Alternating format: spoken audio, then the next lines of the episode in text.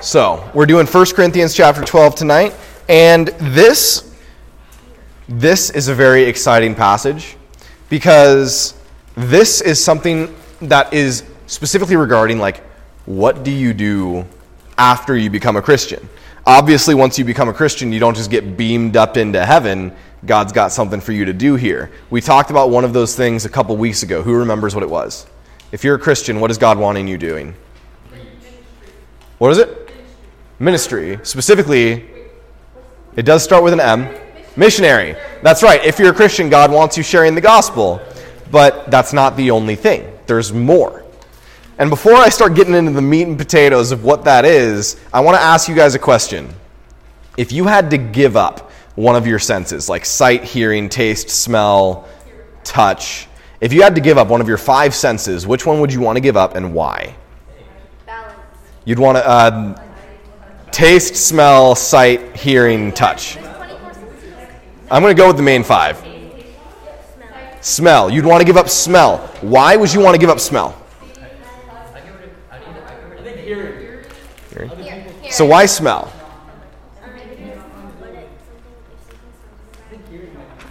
Because if something smells really bad, you don't have to smell it. Johnny, I heard hearing. Why would you want to give up hearing?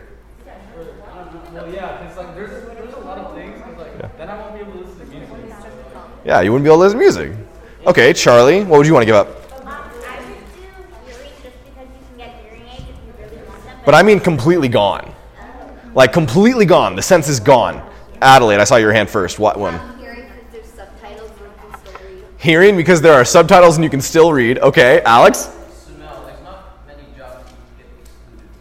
Because if you lose smell, there's not many jobs you can get excluded from. Okay, one more. Rachel, I saw your hand.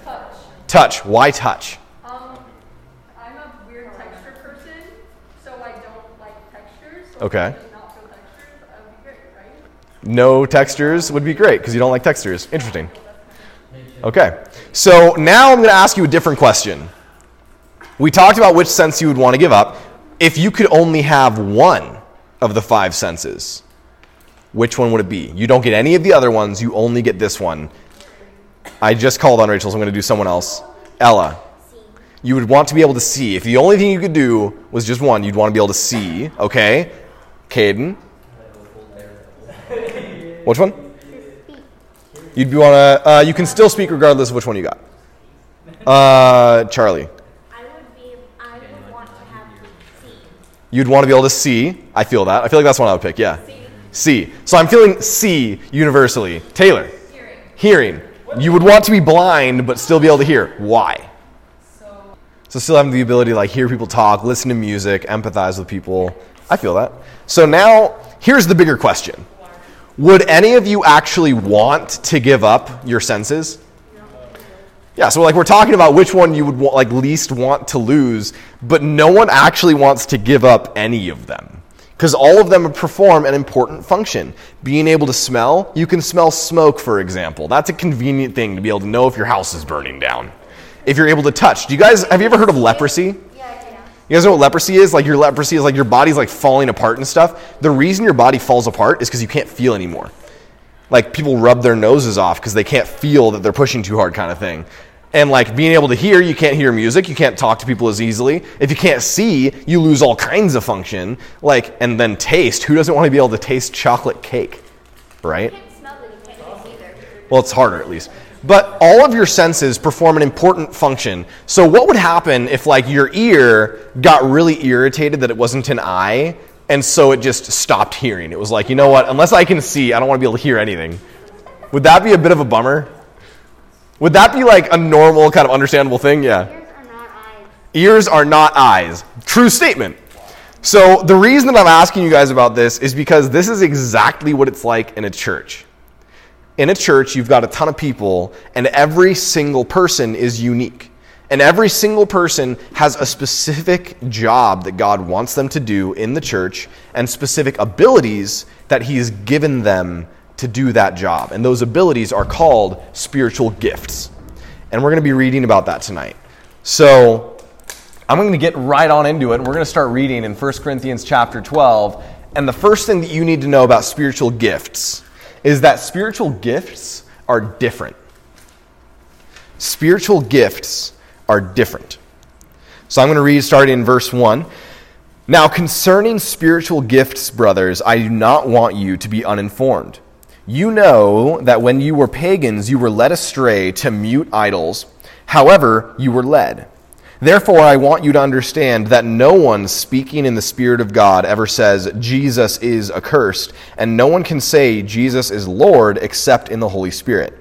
Now, disclaimer. When he says no one can say Jesus is Lord except in the Holy Spirit, there are plenty of false Christians that say, oh, yeah, Jesus is Lord. But he's saying no one can say that and mean it. Because he just categorized the entire world into two people, into two groups people who say Jesus is accursed and people who say Jesus is Lord, not just with their mouths, but with their lives. These are Christians and non Christians. And we learned about this back in Ephesians when we were learning about spiritual gifts. But spiritual gifts are something that are given to you when you become a Christian. So if you're not a Christian, you don't have spiritual gifts because you don't have the Spirit giving you those gifts. Does that make sense? So spiritual gifts start with being a Christian. Moving on, he says, Now there are varieties of gifts, but the same Spirit. There are varieties of service, but the same Lord. And there are varieties of activities, but it is the same God who empowers them in all and everyone. Which, by the way, he just mentioned the Trinity. The same Spirit, the same Lord, that's Jesus, the same God, that's the Father. So all of us as Christians are serving the same God, but we're doing it in different ways. To each is given the manifestation of the Spirit for the common good. For to one is given through the Spirit the utterance of wisdom, and to another the utterance of knowledge according to the same Spirit. To another, faith by the same Spirit. To another, gifts of healing by the one Spirit. To another, the working of miracles. To another, prophecy. To another, the ability to distinguish between spirits. To another, various kinds of tongues. To another, the interpretation of tongues. All these are empowered by one and the same Spirit, who apportions to each one individually as he wills. For just as the body is one and has many members, and all the members of the body, though many, are one body, so it is with Christ. For in one Spirit all were baptized into one body, Jews or Greeks, slaves or free, and all were made to drink of one Spirit. So, the thing to think about here is like I'm not going to get into the specific list of those gifts and the discussion of like which ones are active today, which ones aren't, what specifically is each one. The point of this section aren't the gifts themselves. The point of this section is that the gifts are different. Everyone has a different role that they're supposed to play. Who in here plays sports?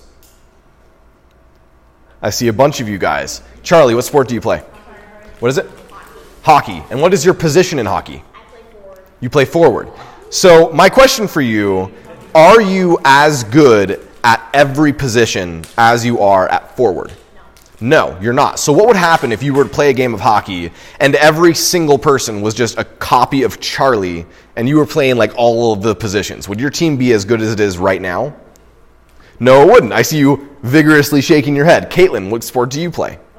Volleyball. Volleyball. And what's your position?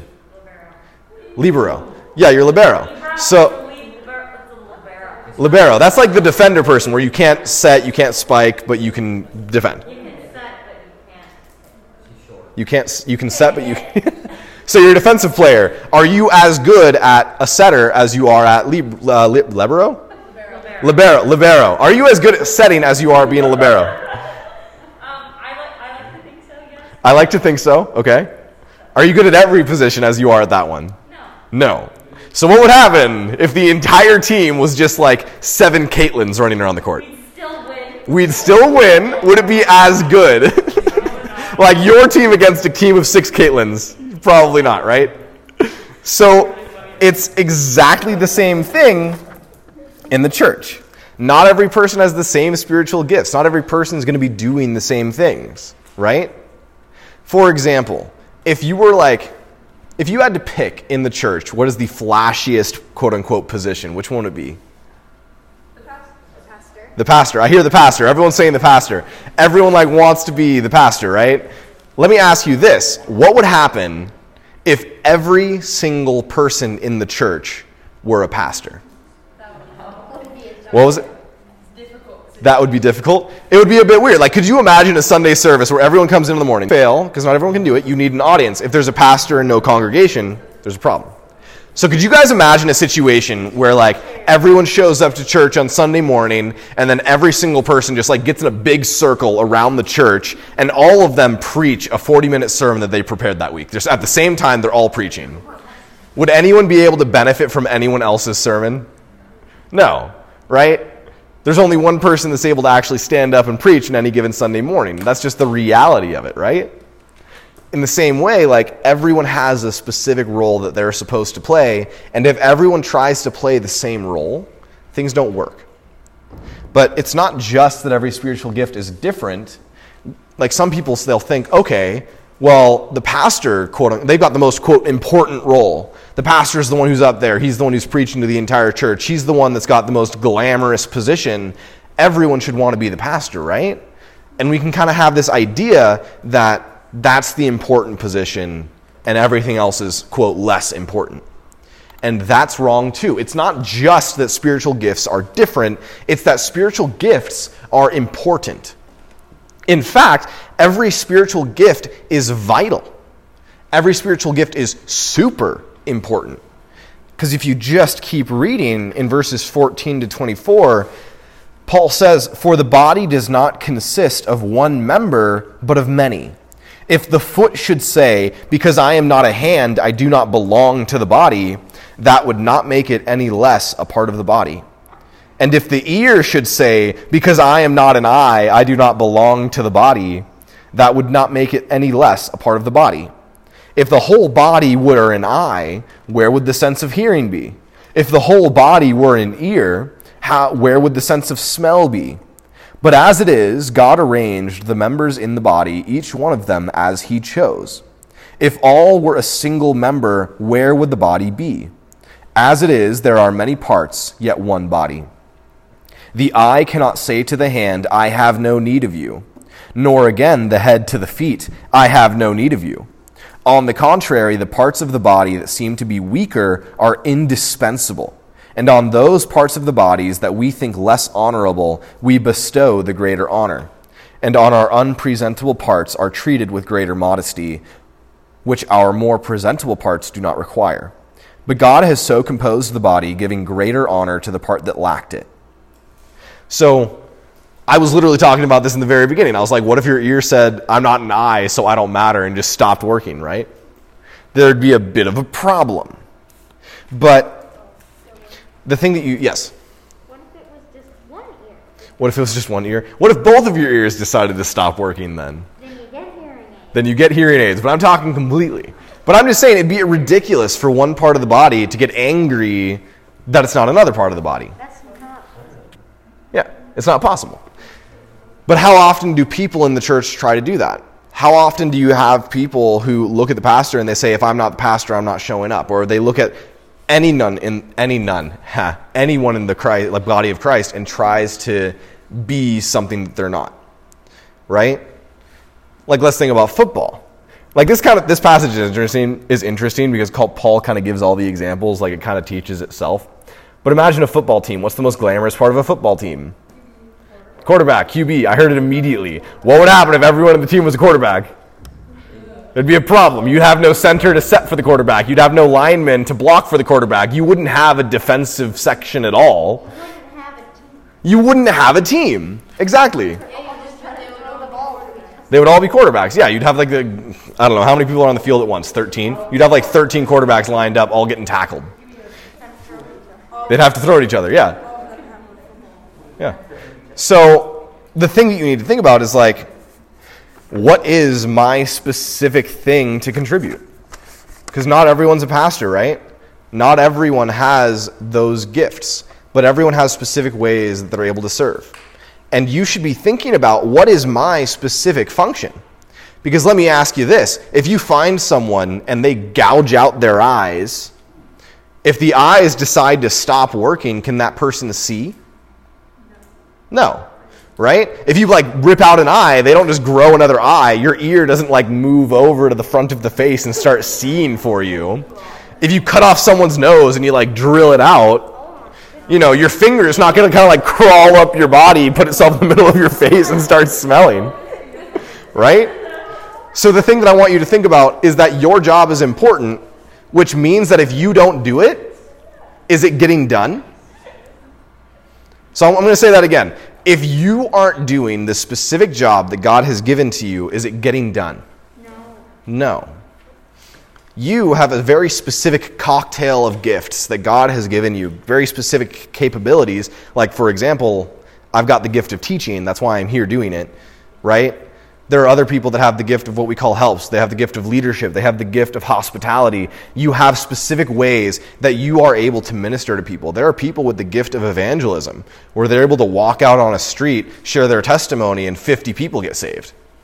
I haven't had that kind of success. There are some people that God grants them the ability to have that kind of success. People like Billy Graham, right?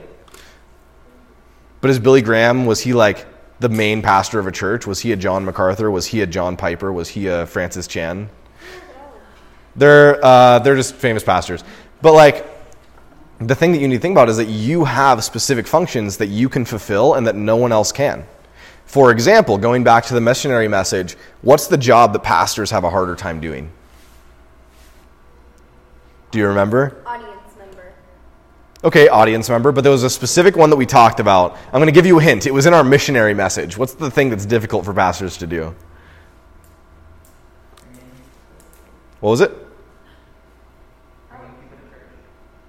Uh, not so they have a harder time evangelizing because how many people that are non-Christians does the pastor like regularly interact with? Not many. Very few. Because like if you have a normal job in a secular environment like me, I work at a Starbucks, I interact with a whole bunch of non-Christians during any given day, any given week, but the pastor of Foothills, he works 40 hours a week at a church and then he preaches on the weekends and then he spends time hanging out with Christians in his free time. Like it's not so much that they don't have the responsibility to share the gospel, it's just that they've got less non-Christians that they're in relationship with. Does that make sense? So, if you've got the gift of evangelism, and you don't do it, is the pastor going to step in for you? Are they going to do your job for you? And you have to think in those terms. Like, what are the unique opportunities that God's given you that He hasn't given other people? Does that make sense?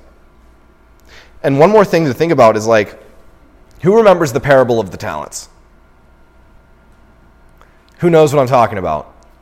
So, the parable of the talents is that there's a man and he has three servants, and he gives one servant five talents, which we'll just say is a million dollars. He gives one servant a million dollars, and he says, Do business while I'm away. He gives another servant two million dollars, and he gives one other servant one million dollars, and then he leaves and goes to Europe or something. And then two years later, he comes back.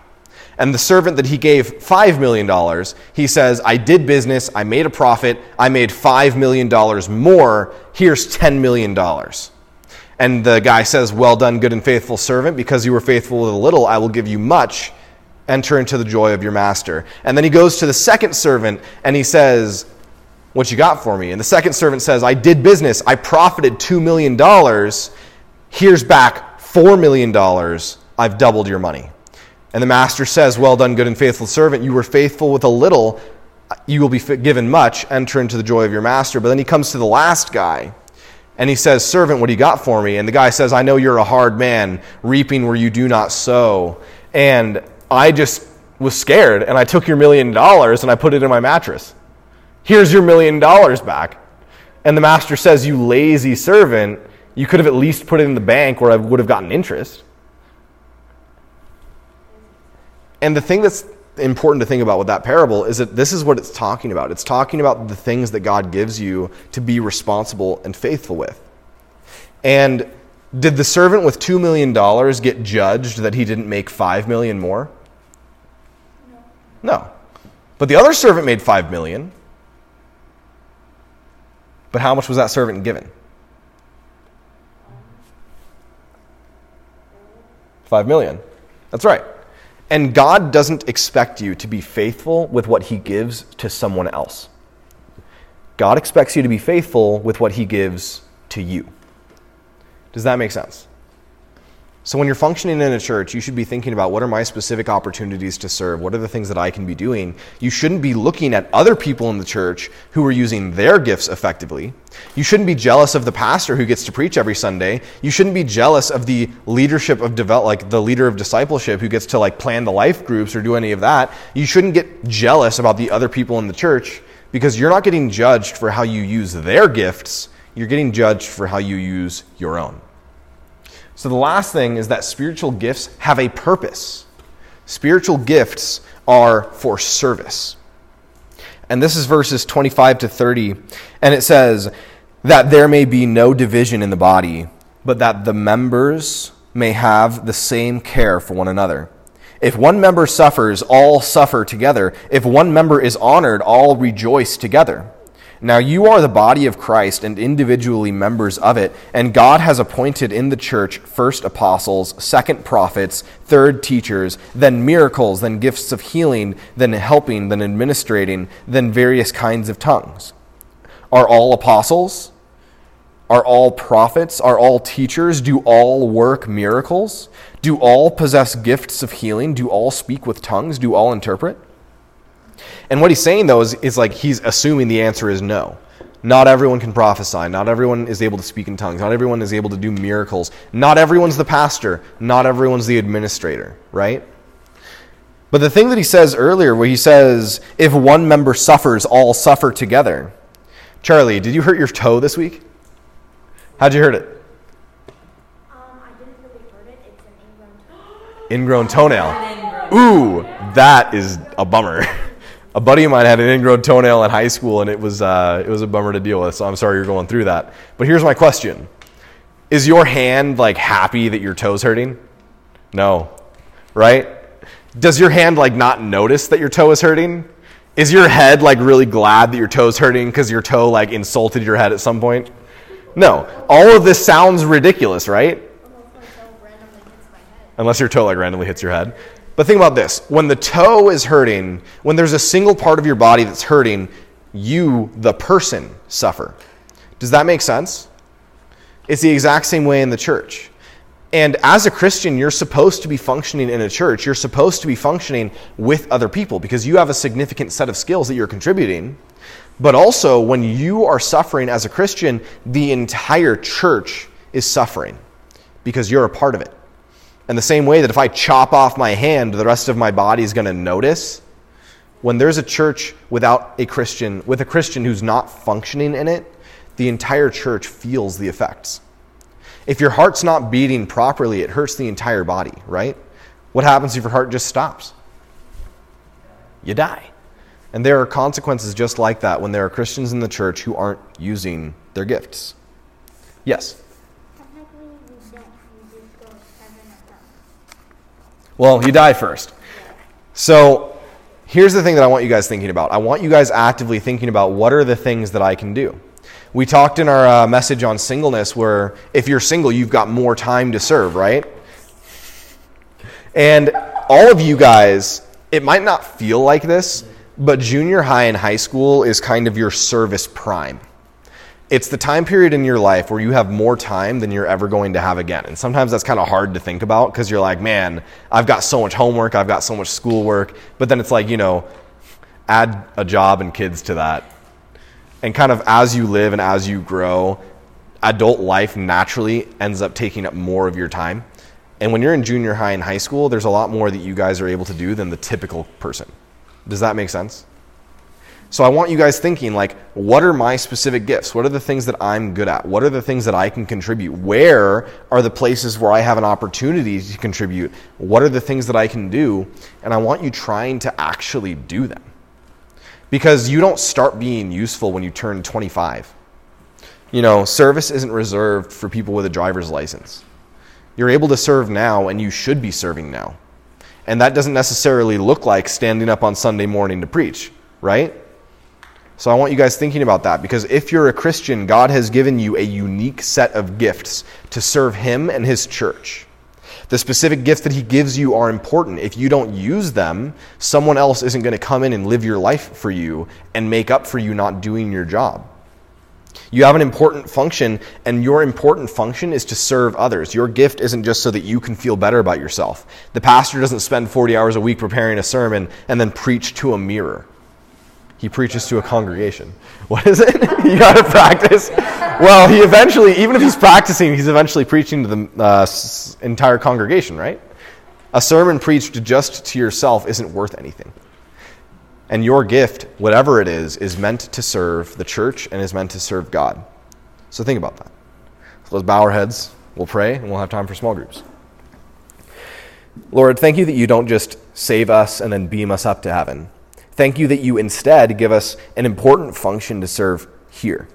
That you have a job for us in the world at large, but you also have a job for us in the church. Thank you that you give us the opportunity to function and to serve and to earn a reward. That there's actually a genuine benefit to us and also to each other when we serve. I pray that you would give each of us a desire to serve you, that you would give each of us a recognition of what our gifts and opportunities are, and that you would help us to pursue those. Help us to see the opportunities that you give us and to see them not as a drudgery that we have to do because we have to, but instead we would see them as an opportunity as an, as, and as a privilege.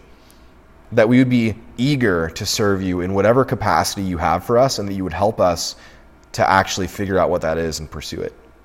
And we pray these things in the name of our King Jesus Christ, the head of our body. Amen.